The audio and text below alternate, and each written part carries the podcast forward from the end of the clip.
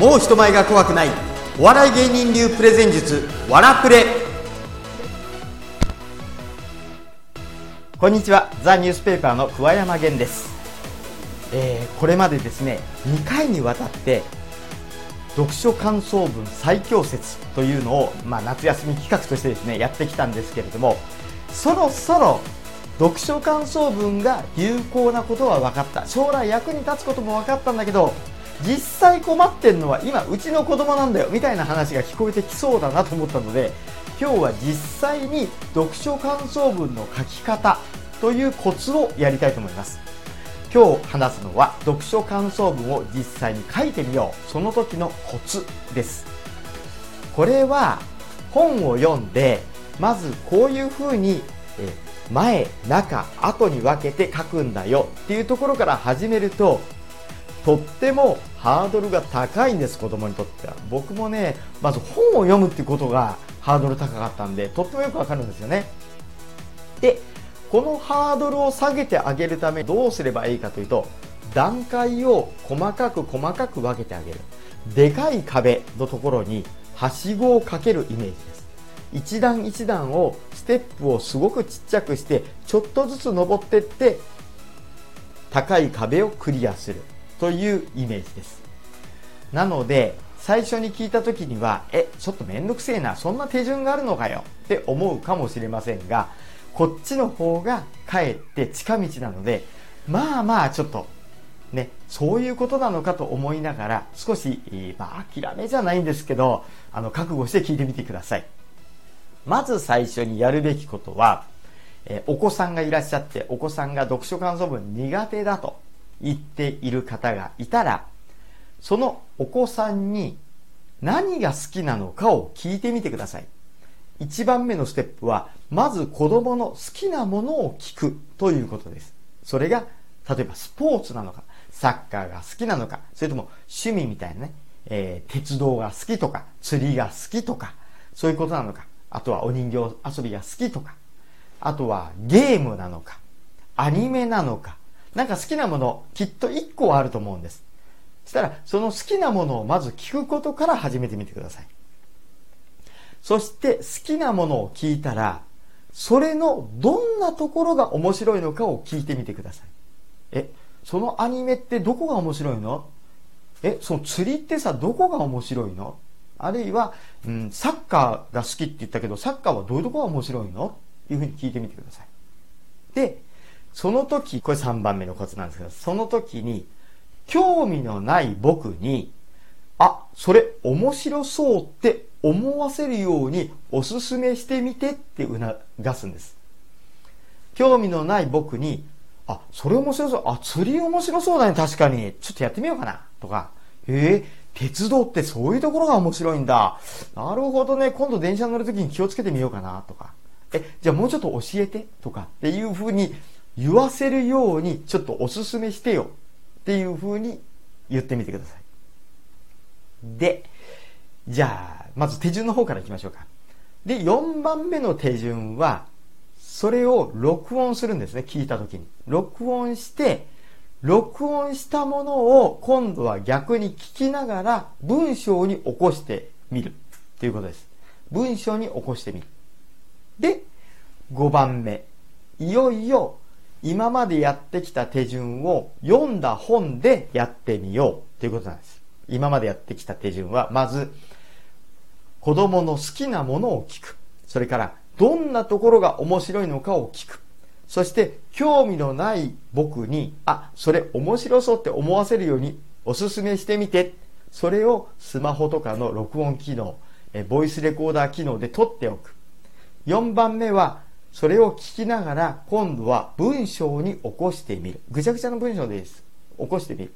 それを今度同じように読んだ本。でどこが面白かったかとかどこが、えー悲しかったかとかどんな感想を持ったかを聞く。でなんでそういうふうに思ったのか。僕その本読んだことないんだけど僕におすすめするんだったらどういうふうにおすすめするっていうのを同じ手順でやってみる。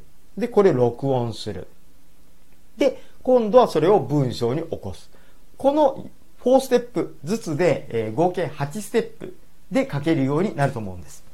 この時の一番のポイントはどこだというと、まあまあ、好きなものを聞くっていうのは、相手の興味のあることからしか相手は話してくれないので、えー、そこはまずポイントなんですけども、一番のポイントは何かというと、ステップ3。興味のない僕に、あ、それ面白そうって思わせるようにおすすめしてみてっていうところで、ボイスレコーダーを回すことが1個ポイント。そしてもう1個大事なポイントは、これはめっちゃノリノリで相づちを打つってことなんですよ。めっちゃノリノリで相づちを打つ。うん。そうじゃないと、え、おすすめしてみて。はい、どうぞ。早く、早くおすすめしてよ。これじゃね、話しにくいんですよ。ねえー、鬼滅の刃っていうのが好きなんだ。えー、それってさ、どんな話なの？うん、うん、あ、え、それで？それどうなった？ほんほん。え、なんでなんで？なんでそうなったん？あ、そう。え、マジで？やっば。え、それからどうなったの？うん。えー、あ、そうなんだ。え、それのどういうところが？あ、え、なんでそう思ったの？なんでそう思った？のあ、そうなんだ。あ、なるほどね。みたいな感じで、ノリノリで相手に相づちを打って聞いてあげるっていうことが大事なんですね。まあまあまあ、あの、キャラクターじゃないよっていう方もいるかもしれません。まあ、ここは少し演技をして、ノリノリで聞いてみてください。